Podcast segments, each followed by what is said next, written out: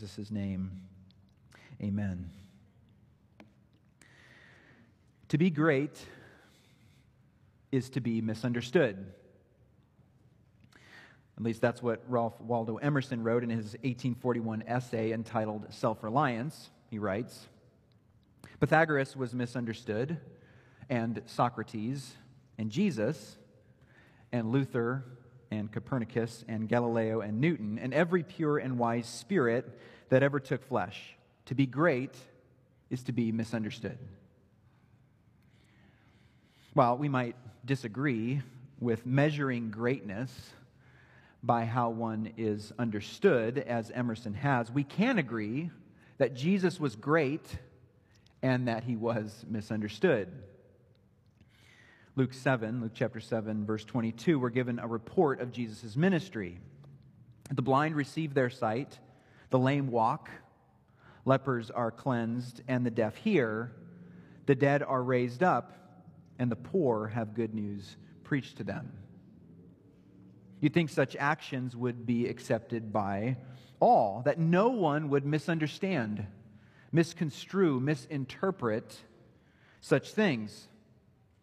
Furthermore, in light of the promise given to Israel that a deliverer would come to save them, well, what else would they expect? What more would someone do than what Jesus had done? Jesus claimed to be that deliverer, that Messiah, and he proved it. He proved his claim with, I would say, sufficient evidence. Take, for example, the resurrection of Lazarus, which we've been studying over the last three weeks. Jesus called a man out of death, having been dead four days. And he did this neither under the cover of night nor only in the company of maybe a small group of his own disciples, but he did this in clear, pure sight. He did it in plain sight, excuse me, and for all to see.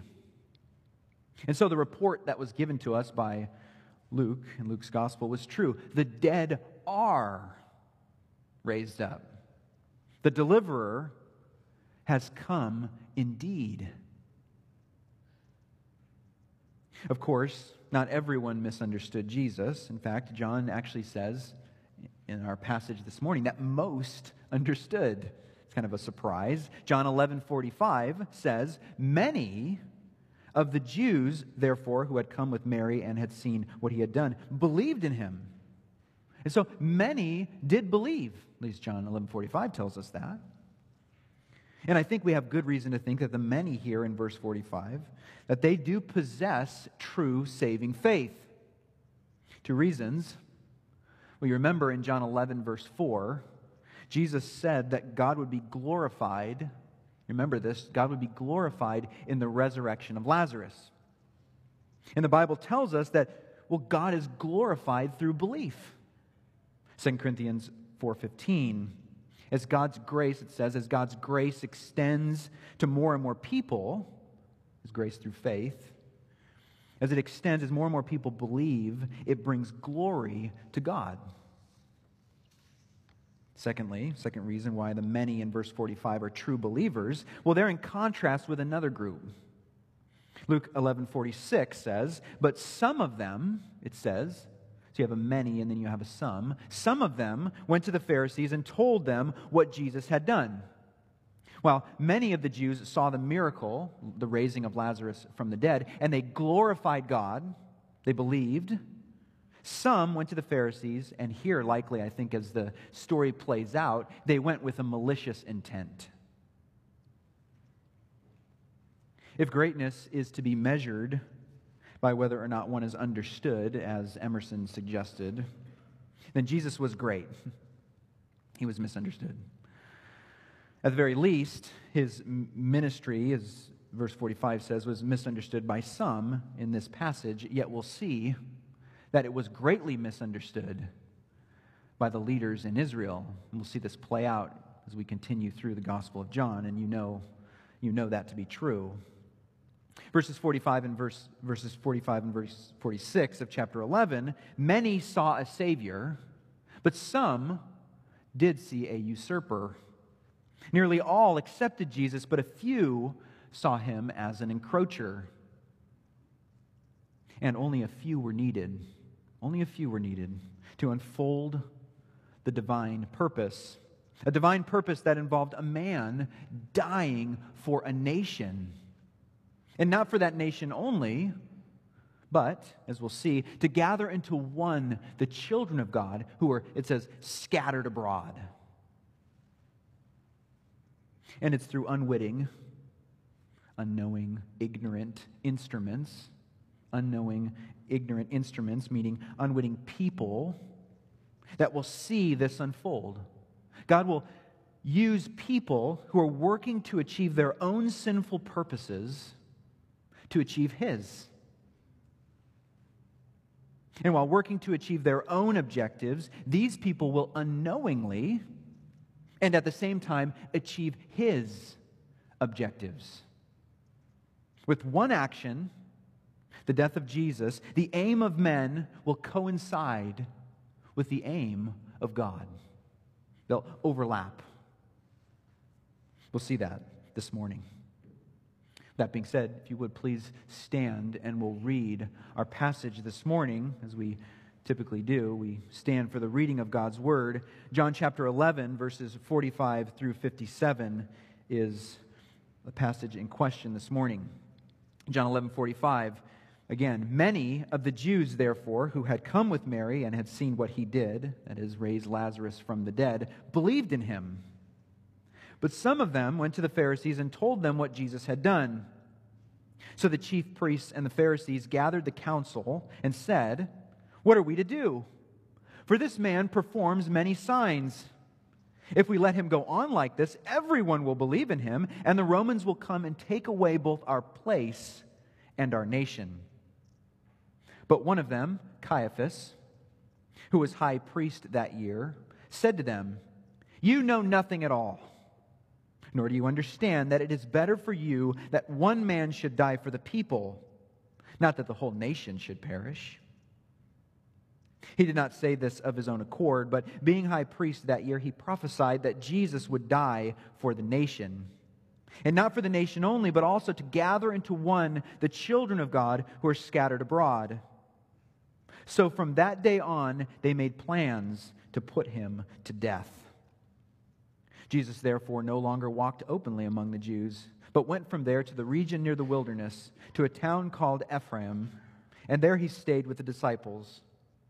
Now, the Passover of the Jews was at hand, and many went up from the country to Jerusalem before the Passover to purify themselves.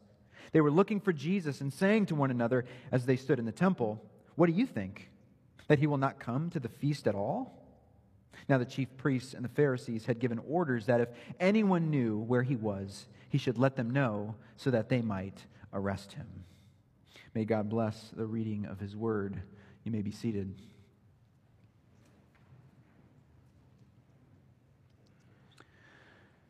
Here's our big idea this morning. We'll see God's purpose unfold in three phases through unwitting instruments. God's purpose unfold in three phases through unwitting instruments. As I've said, Jesus was misunderstood. When the Pharisees received news that Jesus had raised a man named Lazarus from the dead, well, they didn't take that this as a positive, but they took a position of opposition. And verse 47 tells us that the chief priests and the Pharisees called a meeting, a council, they gathered together, the, the Sanhedrin, to discuss the matter. And this meeting gives us the first phase this morning. The first phase is this the problem of the unwitting instruments. The problem of the unwitting instruments. Look at the dialogue in verses 47 and 48. What are we to do? For this man performs many signs. If we let him go on like this, everyone will believe in him, and the Romans will come and take away both our place and our nation. So, what's the problem? Well, first off, notice they don't, or they can't, we should say, deny the reality of the miracles.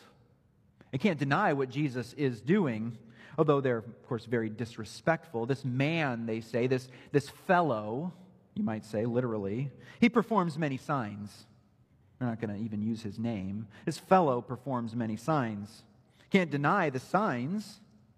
But any consideration that Jesus might actually be the Messiah, well, that's immediately quenched by political fears.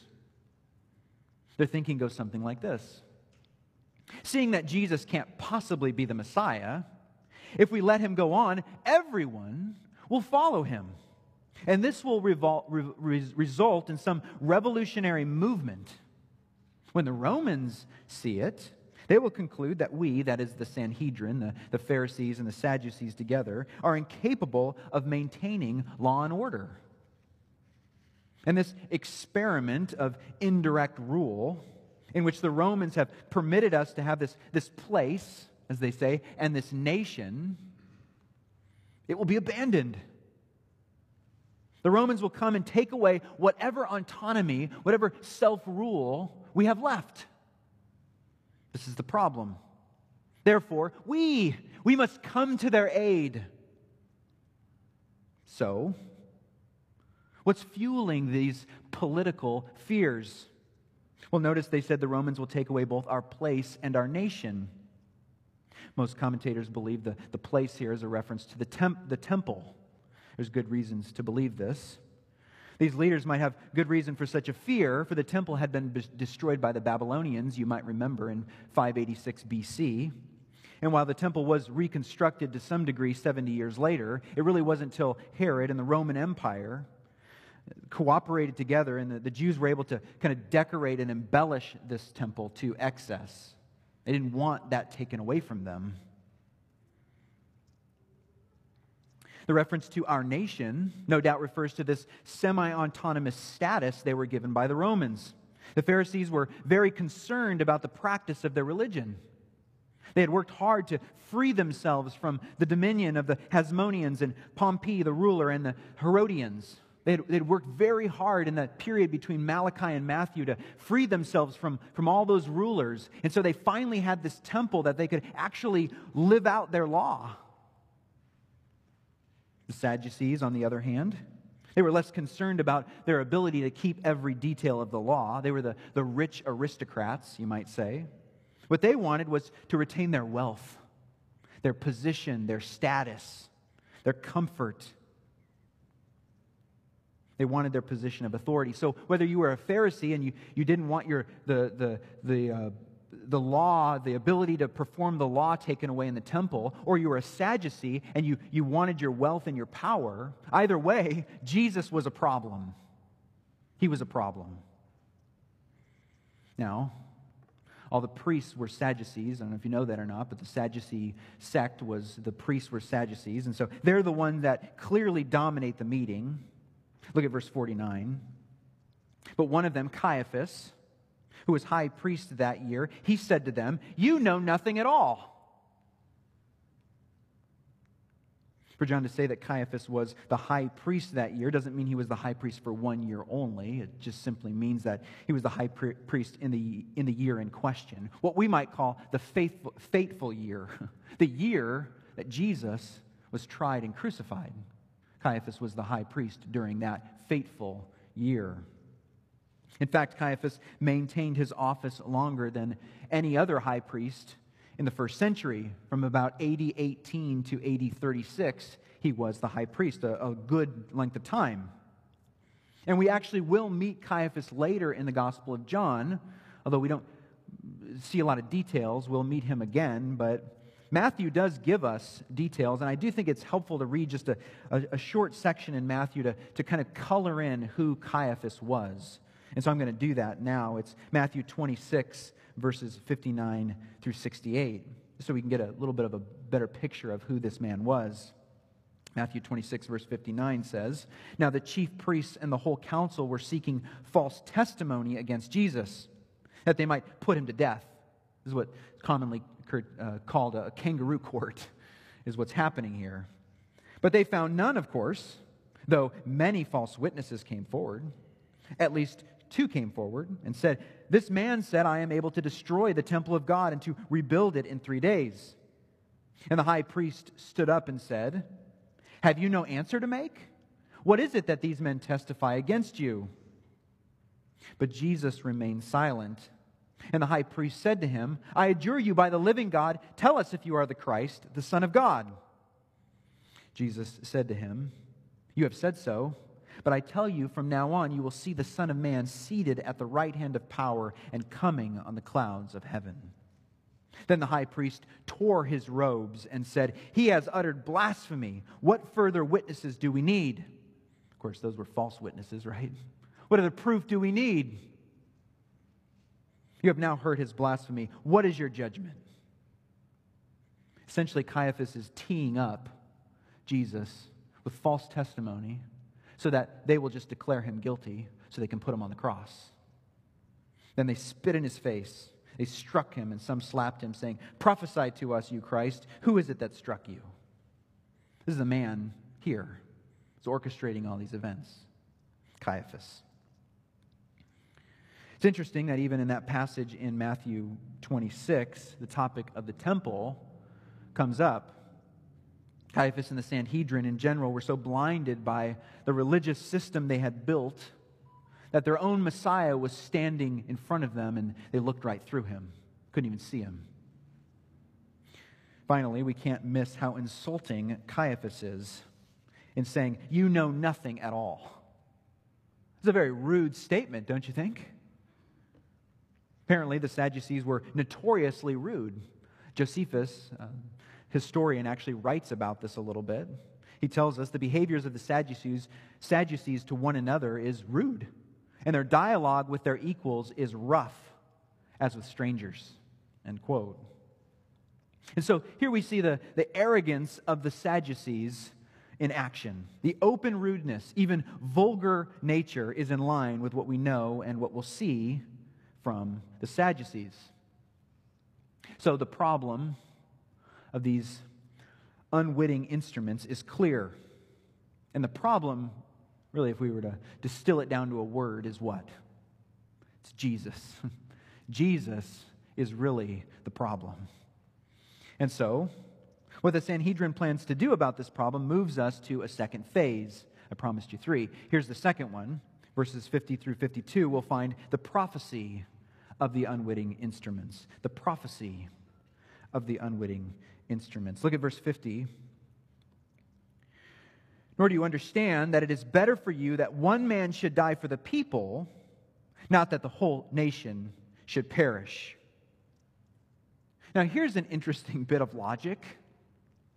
Thankfully, Caiaphas is of course, tongue in cheek. Thankfully, Caiaphas is able to see through the matter and is able to confront the, po- the problem with a, the brutal political realism that is needed. In a political crisis, we must face some hard political realities. And the better part of wisdom suggests the death of one man is a small price to pay for the survival of the whole nation, is it not? Caiaphas says, it is better, it is expedient, it is to your advantage. With cunning, Caiaphas is connecting the personal interests, their personal interests, with their political interests. What is better, what is expedient, what is most advantageous to them is in preserving their position and their power is the same exact thing that will conserve the nation placed under their charge. How convenient. Notice the tactic that Caiaphas employs. We can call this the false dilemma uh, fallacy or a false dichotomy. We do this sometimes. We present two choices, two outcomes, two sides to an argu- argument. This tactic is used to force our foe into our desired position. We tactfully leave out any middle ground. It's exactly what Caiaphas has done here. Friends, there are only two choices before us one man's death or the death of a nation. I told you earlier that through unwitting instruments, unknowing, ignorant people, that we'd see the divine plan unfold, that God would use people who are working to achieve their own sinful purpose to achieve His good and righteous purpose. And that while working to achieve their own objectives, these people would unknowingly, at the same time, achieve his objectives. Look at verse 51. He did not say this of his own accord, but being high priest that year, he prophesied that Jesus would die for the nation. And not for the nation only, but also to gather into one the children of God who are scattered abroad. With all the evil intention left intact, Caiaphas said what he wanted to say, yet God said what he wanted to say. As a man standing in God's appointed office, the office of high priest, he speaks forth, you might say, from that office, and he makes a prophecy, and he does it unconscious of the fact. He doesn't even realize he's speaking from his office and making a prophecy. He is an unwitting instrument of God. Or, as I've phrased it, an unwitting instrument, from another perspective, of death. Now, there's two parts to Caiaphas' prophecy. He says that Jesus would die for the nation, that Jesus would die for the nation. Look again at Caiaphas' prophecy in verse 50. It is better for you that one man should die, it says, for the people for the people. Very literally, the prophecy is that one should die in behalf of, uper, in behalf of or instead of, is what it says. The death of, that Caiaphas speaks of is a vicarious death, a vicarious sacrifice, or as we like to say, it's a substitutionary death. As Morris said, if he dies, the nation lives. It is his life instead of theirs. As we've seen, Caiaphas, of course, is thinking purely on a political level, yet John, he invites us in to think kind of from God's perspective. And Jesus, and through John, he's speaking here of the, the Lamb of God who takes away the sin of the world. And so Jesus would die for the nation. And the second part of that prophecy is that Jesus would die to gather into one the children of God who are, it says, scattered abroad. Now, I have to admit, there's a very kind of Jewish flavor to this prophecy. To speak about the scattered children of God brings to mind the Jews of the dispersion. I don't know if you realize this or not, but the Jews, over the course of history, there are many times in which foreign nations have come and kind of trampled over them and, and divided them and split them up. So the, the Jews were scattered abroad. This is what the reference to the dispersion is. They've been dispersed out from their land. So it, the, the prophecy, really, we, we sense that in this prophecy, prophecy that, that God would bring his people back to their place. The children of God who are scattered abroad. The prophet Isaiah and the prophet Ezekiel both speak about a future time in which God will gather the Jews, gather the children of Israel into the promised land.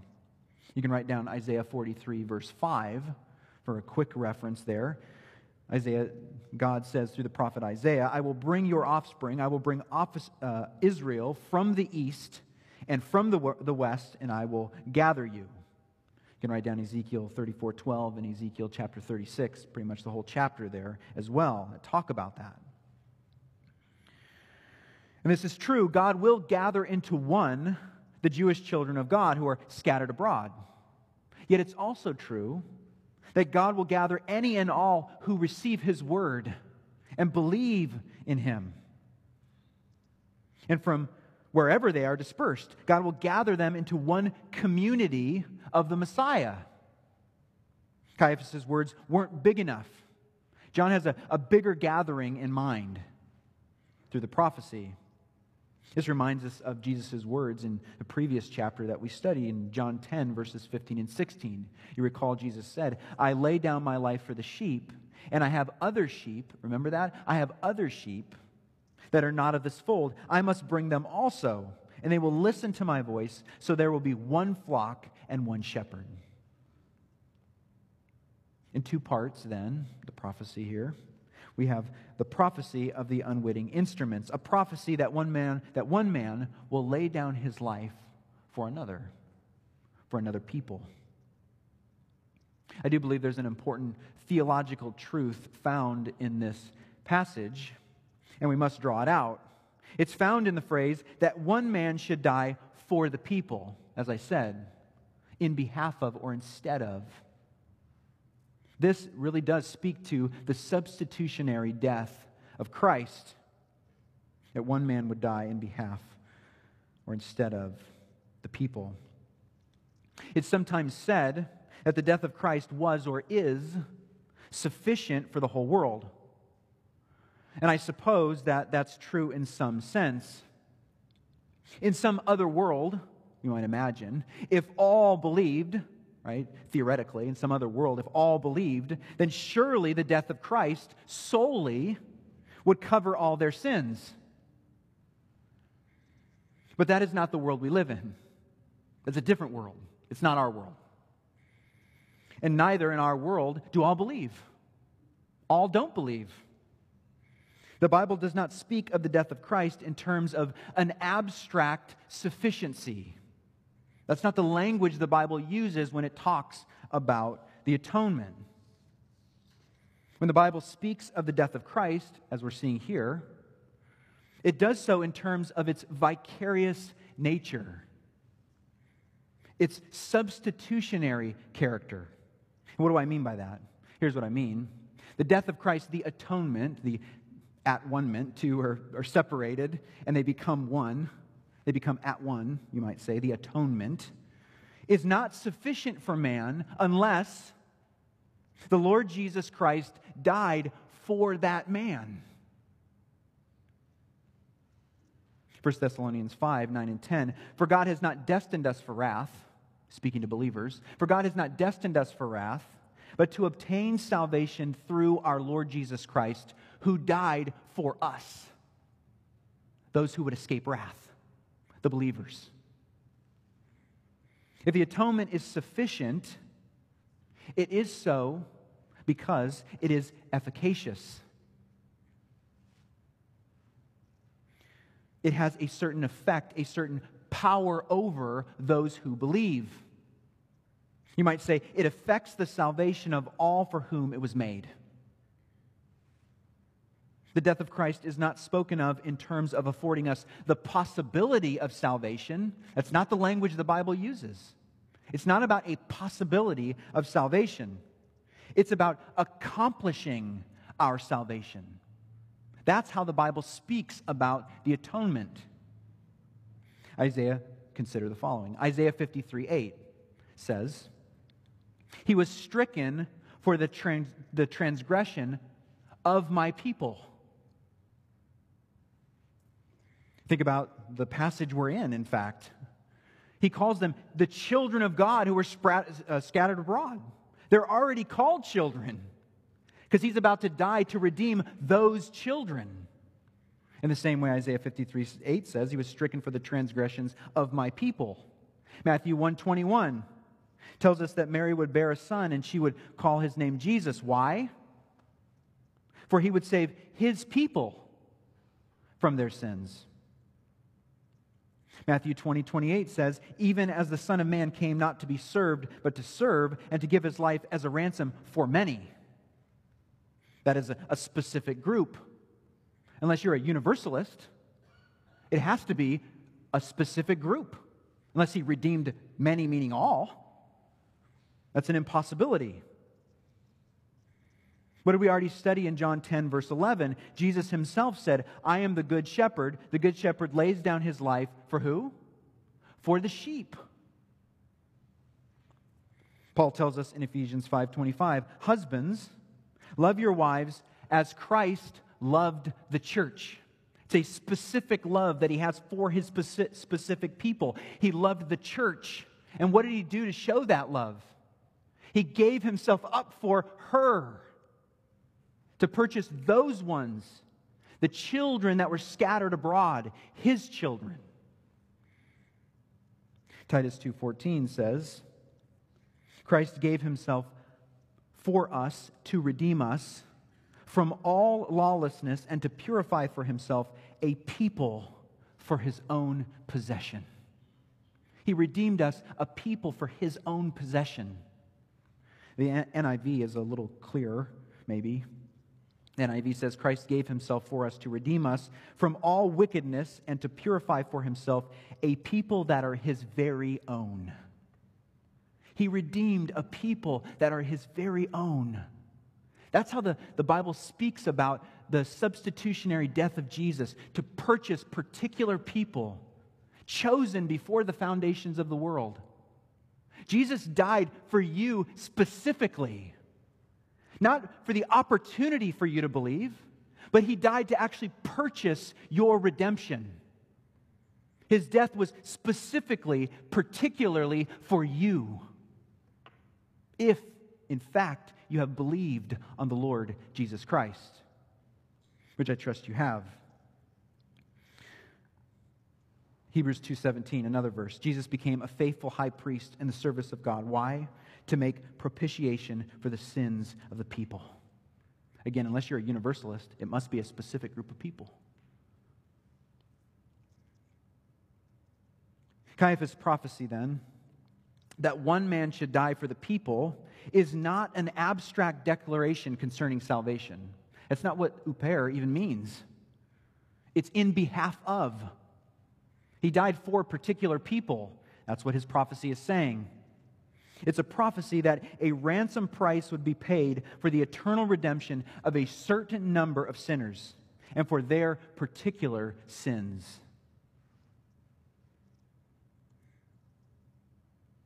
This gets us to the next phase in our text. We saw the problem of the unwitting instruments, the prophecy of the unwitting instruments. And number three, here in this third phase, we have the plot of the unwitting instruments, verses 53 through 57. Let's look at that together. So, verse 53, from the day on from that day on they made plans to put him to death. Jesus, therefore, no longer walked openly among the Jews, but went from there to the region near the wilderness, to a town called Ephraim, and there he stayed with the disciples. Now, the Passover of the Jews was at hand, and many went up from the country to Jerusalem before the Passover to purify themselves. They were looking for Jesus and saying to one another as they stood in the temple, What do you think? That he will not come to the feast at all? Now, the chief priests and the Pharisees had given orders that if anyone knew where he was, he should let them know so that they might arrest him. Verse 53 is very clear. The decision had been made they made plans to put him to death. And as we've discovered, although this decision was made by the hands of murderous men, the unwitting instruments of death, as I've called them, it's a decision that will ultimately serve the redeeming love of God. Both are true. Although we're going to have to wait a little bit because the Passover is at hand. Verse 54 tells us that Jesus fled into the wilderness with his disciples. So, while the Jews were busy preparing for the Passover, Jesus was alone with his disciples, preparing for something else.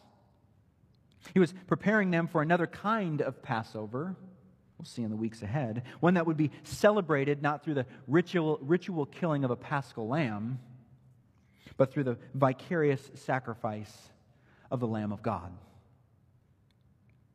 Something that really comes to the forefront in this passage, as we've mentioned, is the connection between what we might call the plotting of men and the plotting of God.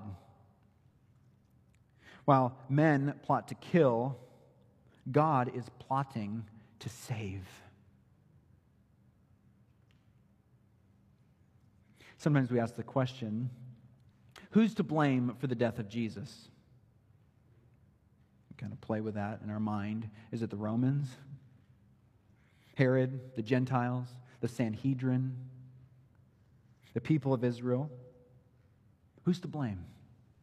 Well, the Bible actually does tell us who's to blame in Acts 4:27 says, For truly in this city, in Jerusalem, there were gathered together against your holy servant Jesus, both Herod and Pontius Pilate, along with the Gentiles and the peoples of Israel.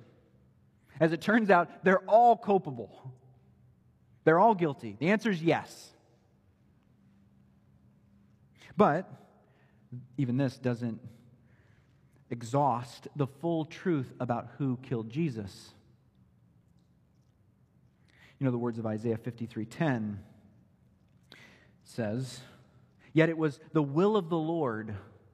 We know this verse. Yet it was the will of the Lord to crush him. He, that is the Lord, Yahweh, has put him to grief. And the verse tells us why he did this also. When his soul makes an offering for guilt. That's why. To pay the penalty, to purchase our redemption. It was the Lord's will to crush him, to break him, to lead the lamb to a slaughter, so that all who would believe in him, anyone who would believe in him, would find their way to that redemption and be saved. That's the gospel. It's the best news ever that we find forgiveness of sins, not by coming to church, not by doing anything special, jumping through hoops, whatever uh, you, you might imagine, through faith, by believing in His perfect redemption. The fact that God Himself ordained the death of Jesus, of course, neither exonerates the Romans, the Sanhedrin, the people of Israel, nor does it exonerate Caiaphas, even if he's the one that actually spoke that prophecy. I think it's fair to say that the cross of Christ represents the most evil action ever carried out. I think I can say that. The most evil action perpetrated by men is the death of Jesus. They killed God. I, I don't know if there's another category, I don't know what it is. It's got to be the most evil action ever committed on this earth, in this world, in all of the universe. The very Son of God, the true light which gives light to everyone, the one who made the world and all that was in it, was mocked. He was spit at. His beard was torn out. He was tortured. He was killed. It was the evil of all evils, the most dreadful deed ever devised, the most unpleasant plot ever perpetrated. And yet, what does Ephesians 5 2 tell us? Christ gave himself up for us. Here's the way it's described a fragrant offering to God. That most heinous evil is also called a fragrant offering to God. I don't know if you can preach the sovereignty of God bigger than that. In terrible wonder, God's purposes unfold through un- unwitting instruments of death. God works his righteous deeds through the evil acts of unrighteous agents. And far from being culpable for, of evil, he is not culpable of evil. He demonstrates how all his actions are good and how he can even work the greatest of evils. He can even work that for good. I hope you can begin to see the implications of that. I told you the big idea this morning. God's purpose unfolds in three phases through unwitting instruments. I know it's a lot to say. Forgive me. God's purpose unfolds in three phases through, through unwitting instruments. Why does that matter? So what, John? Here's the purpose statement. So that, let's make it really simple, we might see his place in our problems. That's the practical element here. It's not all just pie in the sky theology stuff, it, it's boots on the ground so that we might see his place in our problems. Let's move from the, the greatest of truths to a lesser one. This implication here is arguing from the greater to the lesser. If God was in control when these unwitting instruments put his beloved son to death, well, then why, is God, why can't God be in control of every lesser evil that was committed? Wouldn't that make sense? If he's in the greatest evil, well, then he's in every other evil. He's in the middle of it, working his good in those instances. Write down the sentence. If God's sovereign over the cross, then he's sovereign over your circumstances. He's sovereign over our circumstances. He's sovereign over my circumstances. Even if that involves evil, heinous actions. If the threads of his sovereignty are woven into such an atrocity, why would you think they're not woven into yours? Why would I not think they're woven into mine? It's true what the scriptures say. All things truly work for good for those who love God and are called according to his purposes. That's true. The cross proves it to be true. This means that wherever we find ourselves, whether we find ourselves in tribulation, in distress, persecution, famine, danger, loss, whatever heartache, whatever heartbreak, whether people are here or they're not, wherever they are, wherever we find ourselves, God is working for our good. Whatever evil has been done to us, if God can work out the greatest of evils for his good, why can't he work out these lesser evils for our good? Write down this sentence The cross is our promise that God is working in and through our problems. The cross is our promise that God is working in and through our problems. When you look up at the cross, what do you see?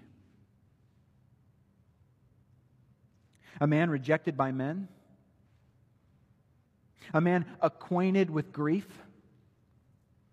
The one who bore our griefs and carried our sorrows? A man put to death by sinful men? Yes. But what you must always also see a man stricken, smitten, and afflicted by God a man crushed by God, a man put to grief by God, a man whom the Lord laid upon our iniquities. You must see a work of God. Otherwise, you won't see the work of God in your troubles. If God can work in that, He can work in whatever you're going through. If He can turn that for good, He can turn your situation for good. It's a promise. If, if we can see the cross from both perspectives, an action perpetrated by sinful men and an action brought about by the sovereign hand of God, then we'll find in one picture the solution for sin and the source of assurance. This is why the thought of, of a completely sovereign God over everything, the, the, the, the thought that that's not true, scares me to death. The only hope I can find in this world is that God is sovereign over every part of it. Every disgusting, despicable action, God is right there in the middle of it. To remove Him from that is the scariest thing I could imagine. But if God is in it, that means He can work in it for my good. He can do something with it. And because He is only good forever, what else would He be able to do but good? Right? The cross is our promise that God is working in and through our problems. Sorry to yell at you. I'm yelling at myself. If God's sovereign over the cross, then He's sovereign over our circumstance. The threads of his sovereignty, this is two sentences. The threads of his sovereignty are inextricably woven into the fa- fabric of our lives. And while we might think the seams of your tapestry, of our tapestry, are off, that seam isn't working right. While we might think it's off, they are not. They're perfectly placed. God's promise that those, God promises that those seams will one day come together for our good. Amen. Joel.